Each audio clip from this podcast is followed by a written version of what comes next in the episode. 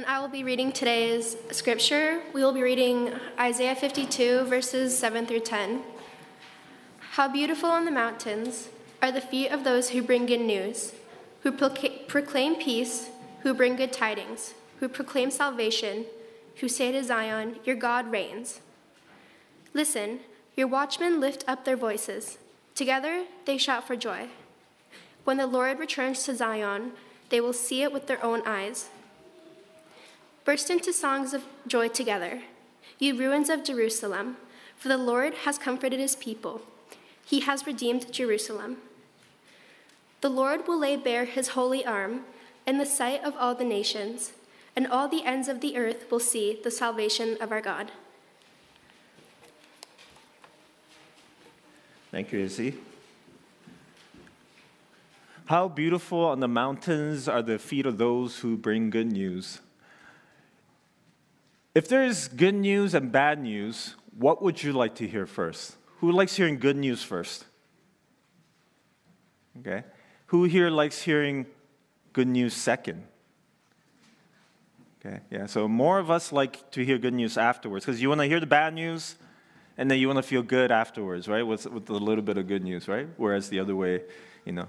Whereas I think I'm the character or personality where good news, sure, yeah, yeah, whatever. Let me hear the bad news, I could deal with it, kind of thing, right? So I'm, I'm one of those people. Uh, depending, and depending on the news you hear, you could imagine how beautiful that person who brings that news to you. A new job, a new car, a, a new child is born. And whoever shares that good news with you, and depending on how good that news is, uh, is more beautiful depending on the news. And the question then is the good news of Jesus actually good news to those who hear about it? Uh, how do we share the good news of Jesus in a world that doesn't seem to think his news is even good? Why do we keep sowing seeds of good news in a world that doesn't care to hear about Jesus? One thing for sure, it's not that there's any lack of hearing the news. I mean, did Paul think when he quoted this passage that we would be in an age where more than half the world's population has access to the internet? I mean, if it was just about getting the news out there, it's pretty easy, right? I mean, I could tweet about it, I could, you know, put something on Facebook about Jesus. It's not that there is a lack of hearing about Jesus, and yes, there are parts of the world where they may still have not heard who Jesus was, but for more than 50% of the world's population, really, it's a search in their Google you know, search box to hear about Jesus. It's not that there's lack of information about Jesus, that's the problem these days. So, what makes the message of Jesus good to those who hear it versus just what we think is good? Another word for good news is the word gospel. It's the churchy word that we use to basically say good news. It's the same word. So, what is the gospel? Uh, there's a writer and a pastor named David Fitch in his book called Prodigal Christianity. He talks about how we have a very narrowed sense of what the gospel is. He talks about the life of Martin Luther, um, not King, Martin Luther from the 1500s, who lived in a world and in a context where everyone was Christian, or back then would have been Catholic. And during that time, there was a strong sense of this justice of God and how God is seeking out to punish people of their sin and of their unrighteousness. There was the, like the sense that most of the European Christianity was trained with this idea of a penitential system of the, in the church where they would confess, then there would be penance, and then there would be absolution. And it was a way of dealing with sin and guilt that people felt. And Martin Luther, who grew up as a Roman Catholic priest, tried to live within this context where he wanted to live a holy life, but would feel this overwhelming sense of burden from his sin and the guilt of sin that he was facing. And yet, he, and he was a holy man. He lived, tried to live a holy life, yet he had this sense of guilt that wouldn't go away. Yet, as he was studying the Bible and reading through Romans, he came to realize that, that we aren't justified by works, but rather by faith alone through grace. And this started this movement that we are part of now called the Reformation. And it was a great movement in many ways because it got rid of some of the traditions and, and, and ideas about faith that, that uh, wasn't what the Bible wanted um, and what the Bible said. And we are part of that byproduct as Baptists.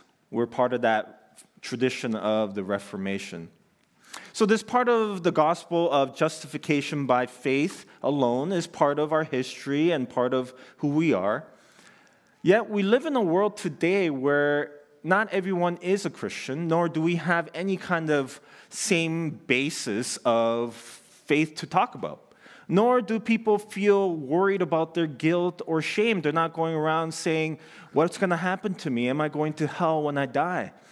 Really, people don't even have that kind of concept in their minds. So, although Luther's understanding was good news in their context, it isn't heard the same way now as people don't have that same common language or understanding to start with.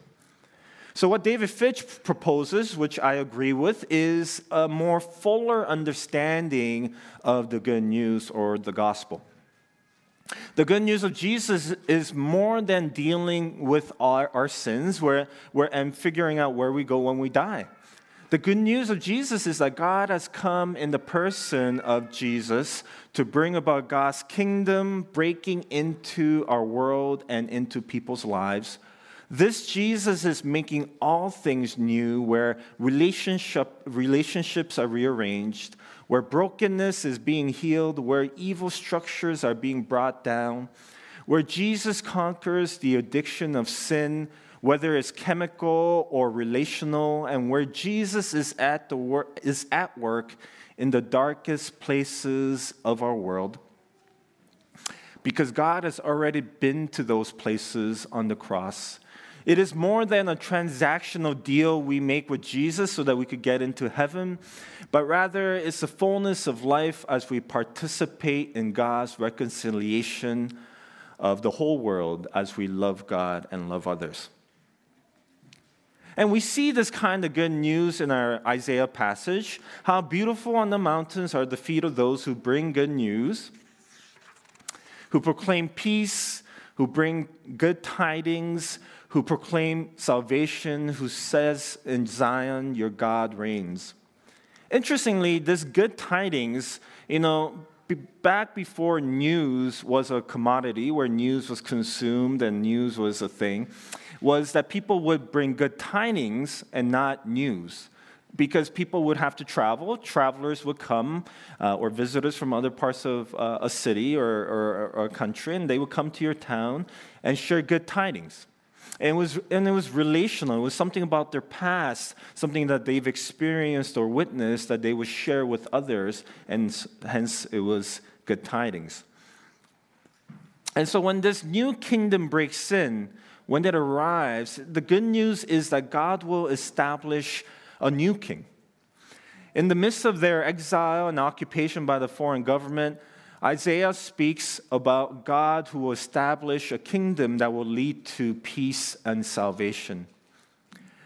When the Lord returns to Zion, they will see it with their own eyes. Burst into songs of joy together, you ruins of Jerusalem, for the Lord has comforted his people.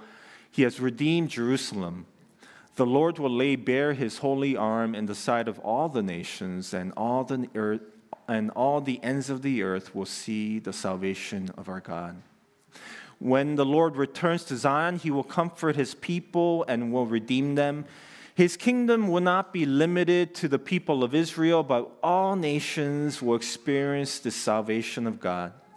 This is why we sow seeds of good news, because God is the one who is making all things new. We, in our communion and relationship with God, join God in His work that is already happening to bring all things under His rule, which means peace, reconciliation, and the fullness of life. Yes, sins will be forgiven, but God's kingdom is much more than that. It's much more than just about that. Fitch tells a story about a congregant who worked at Starbucks. And while was working there, this man was praying that God will show him his kingdom at his work. What does it mean for his kingdom to be working within Starbucks? And while he was working there for a few years, one of his coworkers asked to, to speak with him. And she was just in a very bad place, in a very hard place, because of all the things that was going wrong in her life.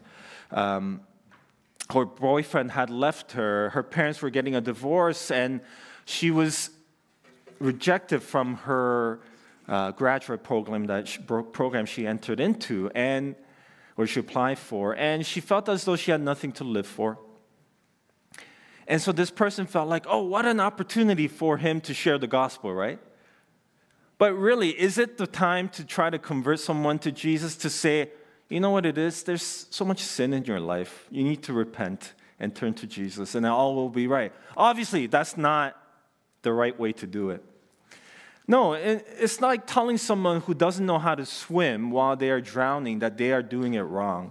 You're not trying to teach them how to do a backstroke while someone is driving. What do you do? You lend a hand, you help them out of the water, you save them, you comfort them. You don't tell them why they don't know how to swim while they're drowning. You, you, you're there to, to save them in some sense, just to support them as, they, as they're drowning, right? Fitch has a great way to describe how we are to be, which is how Jesus came to be with us. And he calls it humble witness. We enter into relationships not to convert people, but to seek to live with them, alongside them, caring and lo- loving them, long enough that our lives would be a witness of what a life lived in communion with Jesus is like. I love this line by him. He says, We do not communicate communicate the gospel until we have learned how or have the right opportunity to say it in a way that it can be received as good news. It's not good news unless they receive or perceive it as good news by the person who receives it. When we are witnesses to God's what God has done in our lives, we're not trying to convince them that they are wrong, that they are sinners. We come alongside them and when given the opportunity to share what God has done in our lives, we share that gift of Jesus with others because he has been a gift to us. So, this Christmas morning, we come together to celebrate that God has come in the person of Jesus to be with us. He is the one that has come, not us. He is the one that is already working in our world, bringing all things back to himself.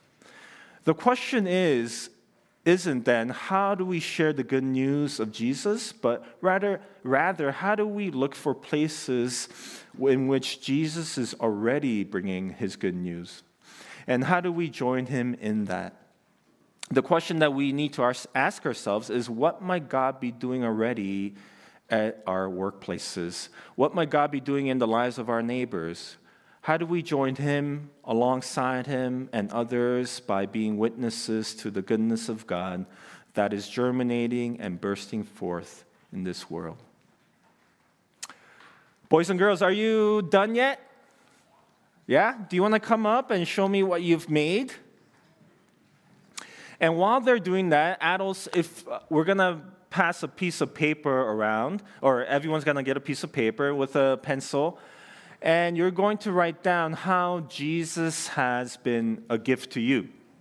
And then what we'll do is we'll put, and, and then the kids will come up, show me your boxes, and then they will collect your, your gift, uh, your piece of paper, and then we'll put it by the tree. All right, let's see these gift boxes you've made.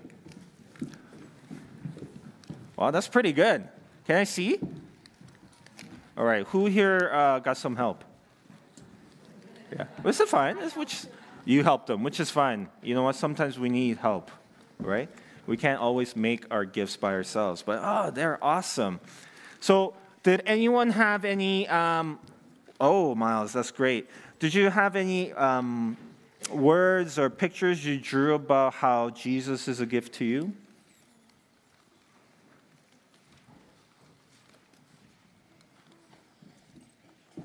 No? It's okay. For me, Jesus is a gift to me because of how I have uh, purpose and direction in life. And I feel like whenever um, I feel like I'm alone, I know that Jesus is always with me and He cares for me. So, what we're going to do now is take your boxes and you're going to go around and, and collect what other adults have wrote down about how Jesus is a gift to them. So what we'll do is, as uh, adults write their uh, pieces on their pieces of paper, then you'll collect them, and then you'll bring them back up here, and we'll put it under the Christmas tree. All right, and then we'll pray together. Oh, here's one drawing by Miles. Is that supposed to be like where Jesus was born, maybe? Or is that where you are? Yeah? Maybe both. Yeah? I like that. Yeah, because Jesus is always with you, right, Miles? Here, that's great. Do you want to fold it and put it in the gift box? Yeah. Here, I'll let you do that. All right, boys and girls, go and collect these gifts that adults have written down. You could just go to the aisles and grab grab them. Maybe get one, at least one each. So every child has one. Here, Miles, that's yours.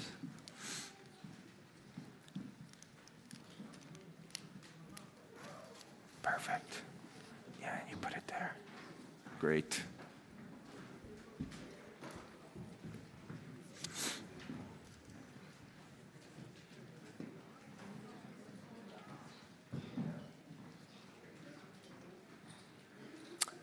Pencils, yeah, you could, the pencils, oh, you, uh, you want me to write one too? Yeah, of course, of course. Yes. Okay. Yeah, bring it. Oh, you gotta, you wanna put it in there, fold it, and you can put it in the box.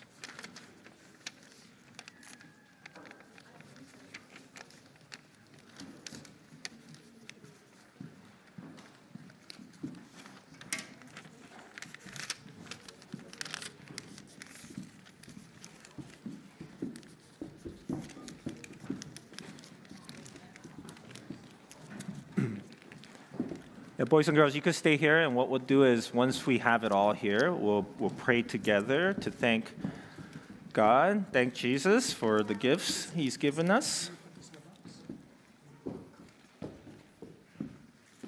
Awesome. Look at all these gifts that we're giving to Jesus. Well, boys and girls, did you know that you are also a gift to us from Jesus?